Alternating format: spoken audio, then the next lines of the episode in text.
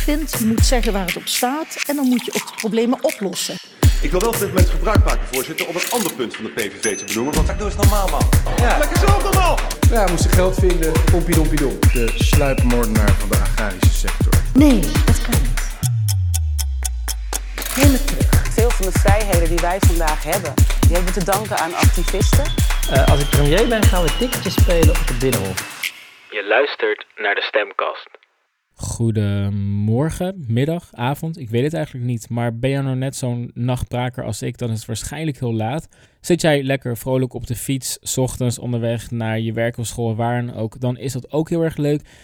Ik weet niet waarom ik zo langzaam ga, maar ik wil eigenlijk gewoon een momentje pakken om jullie te bedanken. Want het gaat ongelooflijk goed met de podcast. En ik zie echt onwijs gave positieve feedback. Dus daar ben ik heel erg blij om. Dus ja, ik kan vooral alleen maar zeggen blijf het delen, blijf luisteren. Uh, tik iedereen even aan en laat ze weten dat er nog meer is qua voorbereidingsmiddelen om je klaar te stomen voor de verkiezingen. Want ja, het gaat gewoon echt ongelooflijk goed. En ik ben blij dat jullie luisteren en dat jullie iets opsteken van deze afleveringen.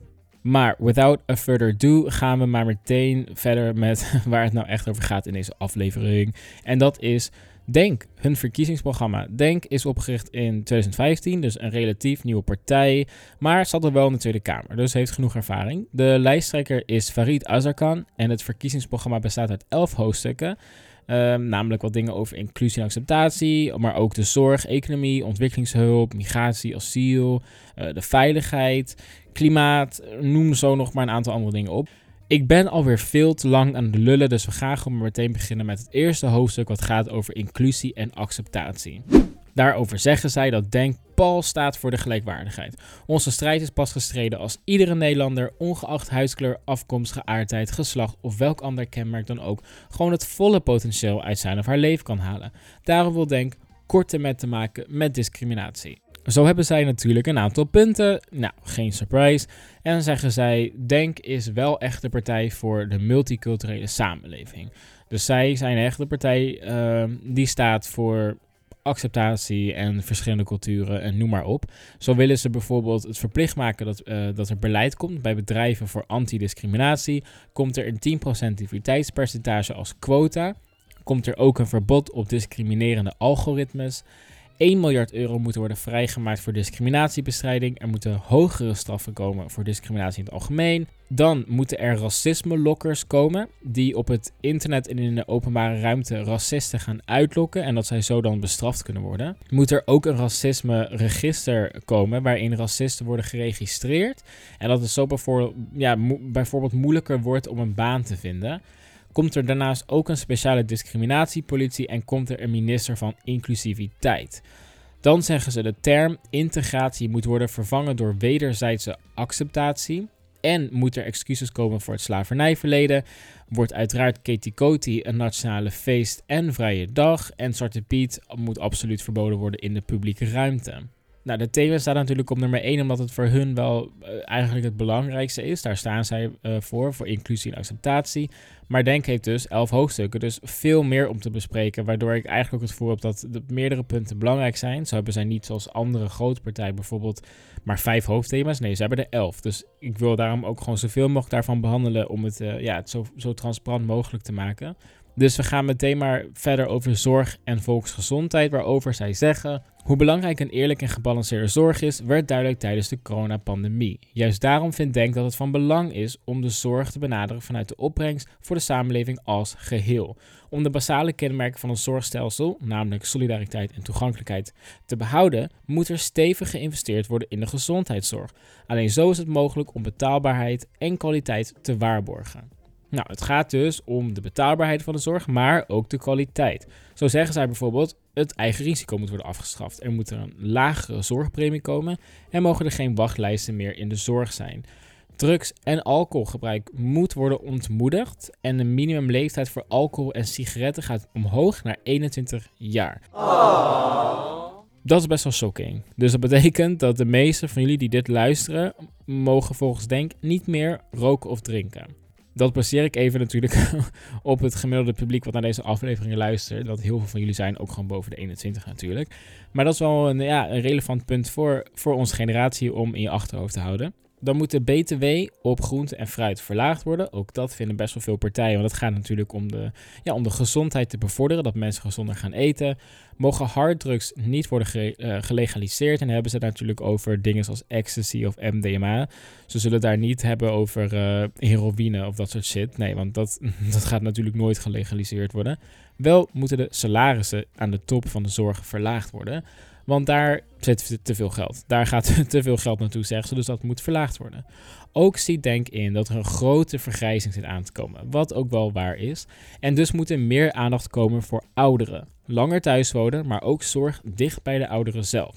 Daarnaast moet de prijs van geneesmiddelen dalen. Maar de belasting op Big Pharma, dus dat, dat zijn die grote farmaceutische bedrijven die jouw medicijnen maken, die moet omhoog.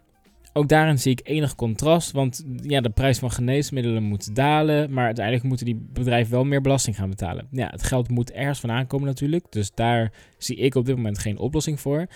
En dan zeggen ze uiteindelijk nog over die GGZ-wachtlijsten, uh, dat daar in, in de GGZ in het algemeen moet meer geïnvesteerd worden, zodat dat een manier kan zijn hoe die wachtlijsten uh, verminderd worden. Dat je dus minder lang hoeft te wachten op bepaalde zorg.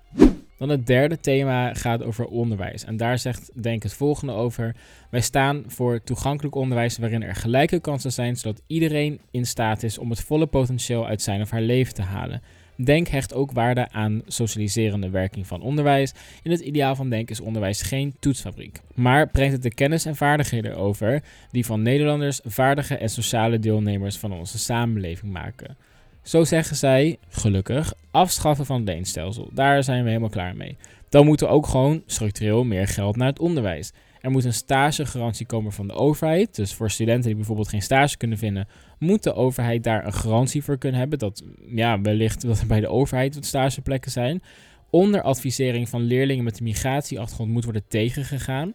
Nou, wat houdt onderadvisering nou precies in? Dat, dat gebeurt soms nog wel eens in de praktijk, waarin uh, basisschool scholieren uh, ja, een lager schooladvies krijgen. Uh, gebaseerd op een migratieachtergrond. Of zij een bepaalde kleur hebben. Of zij bijvoorbeeld uit een gezin komen die een bepaalde migratieachtergrond heeft. Nou, zou je misschien denken, hoe vaak gebeurt dat nou? Uh, weet ik eigenlijk ook niet. Moet je mij niet vragen. Maar ik heb wel de onderzoek gelezen en het, het gebeurt helaas wel. Tenminste, dat was de status vorig jaar toen ik bepaalde onderzoeken doorlas. Um, ik weet niet of dat op de dag van vandaag nog steeds gebeurt. Waarschijnlijk wel. Dat is helaas wel de realiteit, vooral in grote steden. Dus belangrijk dat we daar ook wat meer op gaan letten. Verder moet er hoger salaris komen voor leraren. En moeten stereotypes en discriminatie in het lesmateriaal worden aangepakt. Verder willen zij. Uh, uh, meer, uh, is, of tenminste, nou niet meer, ze zeggen we willen voldoende islamopleidingen realiseren. Nou, dit zou niet de stemkast zijn geweest als ik het niet voor jullie had opgezocht. Islamopleidingen zijn uh, een jaar of anderhalf jaar praktische opleidingen waarin je, je verplichte stof leert over de islam. Dus dat is natuurlijk gericht op moslims, zodat zij iets over hun geloof leren. Nou, verder zeggen ze er moet meer diversiteit in onderwijsbesturen komen en in het algemeen moet een verbetering van de kwaliteit van het onderwijs plaatsvinden. Maar niet alleen het onderwijs zelf, ook de schoolgebouwen. Nou, dat is heel fijn, want ik weet niet naar wat voor school jij bent gegaan, maar mijn school had echt wel wat verbetering kunnen gebruiken in, in, in de algemene staat van de gebouwen. Dan thema 4 gaat over wonen. Fijn, want we wonen allemaal, dus heel belangrijk. Zo zeggen zij, volkshuisvesting in de vorm van een betaalbare en goede woning voor iedereen is volgens Denk een kerntaak van de regering. Dat schrijft de grondwet ook voor. Op dit moment pakt de overheid echter onvoldoende regie op het onderwerp wonen. Daarom spreekt Denk weer van volkshuisvesting, waarbij betaalbaar wonen voor iedereen het doel is. Zo moeten de huurstijgingen aan banden worden gelegd. Betekent niet dat die moet stoppen of bevriezen, dat zeggen ze niet. Maar ze, de, de, sterke groei moet worden afgenomen. In ieder geval niet meer dan het inflatiepercentage. Er moet structureel 1 miljard euro worden gereserveerd voor woningbouw, dus nieuwe woningen die worden gebouwd. Daar moet gewoon altijd 1 miljard euro voor beschikbaar zijn. Weet jij hoeveel nullen er achter een miljard staan? Nee, ik niet. Dus ook niet aan mij vragen. Geen idee, maar het klinkt echt als bakken met geld. Verder moet er een rentevrije hypotheek mogelijk zijn. Dat betekent dat je een hypotheek moet kunnen afsluiten zonder daar rente over te moeten betalen. Dan moet ook de woningmarktdiscriminatie worden aangepakt en moet er een meldpunt komen voor discriminatie op, op die woningmarkt. Dus als jij discriminatie ervaart bij het kopen van een huis of een huur uh, aangaan, dan moet jij er dus een melding van kunnen maken bij een gecentraliseerd meldpunt. Dan hoofdstuk 5 heet Sociaal. En daarover zeggen zij: de mate waarin een samenleving omkijkt naar de meeste kwetsbare mensen is een graadmeter voor onze beschaving. Denk staat daarom pal voor het behoud en de versterking van onze verzorgingsstaat. Denk wil een toegankelijk vangnet voor iedereen waarbij misbruik en fraude wordt aangepakt. Grote prioriteit legt Denk bij het bestrijden van kinderarmoede. Heel fijn, kinderarmoede is natuurlijk uh, verschrikkelijk. Maar ze hebben nog een aantal andere punten. Zo willen ze een hoger minimumloon, een lagere AOW-leeftijd, het lage uh, BTW-tarief nog verder verlagen. Dat is momenteel 9% en dat moet dus lager. En ja, dat lage BTW-tarief gaat eigenlijk vooral om bijvoorbeeld uh, etenswaren. Verder moeten we inzetten op minder tijdelijke contracten en meer vaste contracten om zo ook werkers meer zekerheid te geven moet er ook gratis kinderopvang komen voor lagere inkomens en middeninkomens. Uh, de tegenprestatie voor de bijstandsuitkering moet worden afgeschaft. Nou, meteen twee moeilijke woorden. Wat is de bijstandsuitkering? Dat is een uitkering die je krijgt van de overheid. Als je echt geen geld hebt, geen cent te makken, je hebt geen baan, dan heb je toch een soort vangnet. Dat je nog steeds kan leven, je huur kan betalen en een klein beetje leefgeld over hebt om boodschappen van te doen. Is niet heel veel geld, dat is belangrijk om te weten. En het groeit ook niet echt elk jaar net zoveel mee als de lonen. Maar die mensen die dat mogen ontvangen, moeten daar dan vaak ook een tegenprestatie voor leveren. En daar wil het denk van af. En zo zeggen zij, best wel ambitieus. In plaats van drie soorten toeslagen komt er uh, één basisbehoefte toeslag. Nou, die drie toeslagen zijn natuurlijk zorgtoeslag, huurtoeslag en kinderopvangtoeslag heel erg omslachtig systeem. Dat gaat ook gewoon uh, best wel vaak fout. Bijvoorbeeld in de toeslagenaffaire. Dus moet er één uh, zogeheten basisbehoefte toeslag komen. Om dat ingewikkelde systeem eigenlijk te versimpelen. En dat wordt dan niet alleen simpeler voor huishoudens, voor mensen die het ontvangen, maar ook voor de Belastingdienst zelf. Nou, en ik denk dat daar de Belastingdienst echt wel behoefte aan heeft. Want ik weet niet of jij toevallig al je je aangifte hebt gedaan. Maar man, man, man, wat een ellende. Die website werkt niet, die app werkt niet, valt er elke keer uit. Zo zie je maar, Belastingdienst heeft ook niet meer op orde. Dus ik denk dat het voor hen heel erg welkom is als er wat versimpeling plaats gaat vinden in hun systemen. Dan hoofdstuk 6 gaat over het buitenland en onder andere ook defensie en ontwikkelingssamenwerking. Zo zeggen zij de mondiale verhoudingen zijn constant aan verandering onderhevig. Volgens Denk is het daarom van belang dat de rol van Nederland in deze veranderende verhoudingen mee verandert.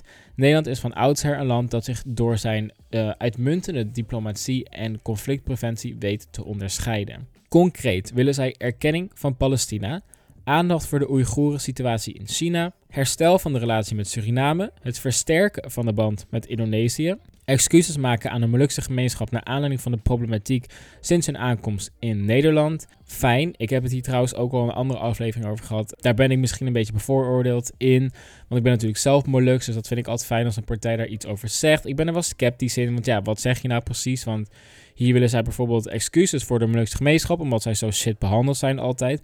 Maar wel versterken van de band met Indonesië. Nou, dat ligt niet echt lekker, die twee samen. Dus dat spreekt elkaar ook weer tegen. Dat is natuurlijk best wel kolonialistisch. Maar er staat wel wat over in, dus afijn, ik ga ermee akkoord. Verder zeggen ze meer oog voor het Caribisch Nederland, uh, want de levensstandaard daar ligt gewoon best wel laag. En die moet worden verhoogd, zo moet ook de armoede daar worden bestrijd. Verder minder uitgeven aan defensie, maar blijven investeren in ontwikkelingssamenwerking. Dan hoofdstuk 7 over migratie en asiel.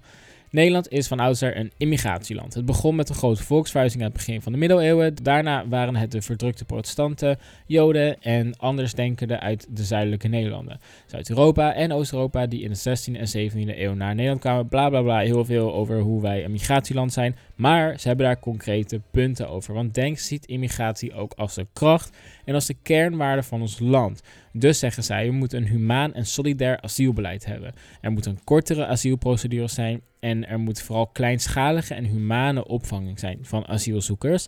Opvang moet vooral in de regio, dus waar mensen vanuit vluchten, daar moet opvang komen. Maar bij grote stromingen moet er eerlijk worden verdeeld over de landen. En Nederland moet ook eerlijk en ruimhartig bepaalde uh, kwetsbare vluchtelingen kinderen opnemen. En mag illegaliteit nooit strafbaar worden. Dan het achtste punt gaat over justitie, veiligheid in de rechtsstaat. Zo willen zij dat de rechtsbijstand uh, toegankelijker moet zijn en betaalbaar zijn. Dat is eigenlijk de hulp die je krijgt wanneer jij ja, iets, iets legally wil doen. Dus wil jij een rechtszaak beginnen of word jij voor de rechter gedaagd en heb je daar hulp bij nodig, dat heet rechtsbijstand. Nou, dat is vaak eh, best wel duur, dus dat moet toegankelijk en betaalbaar zijn.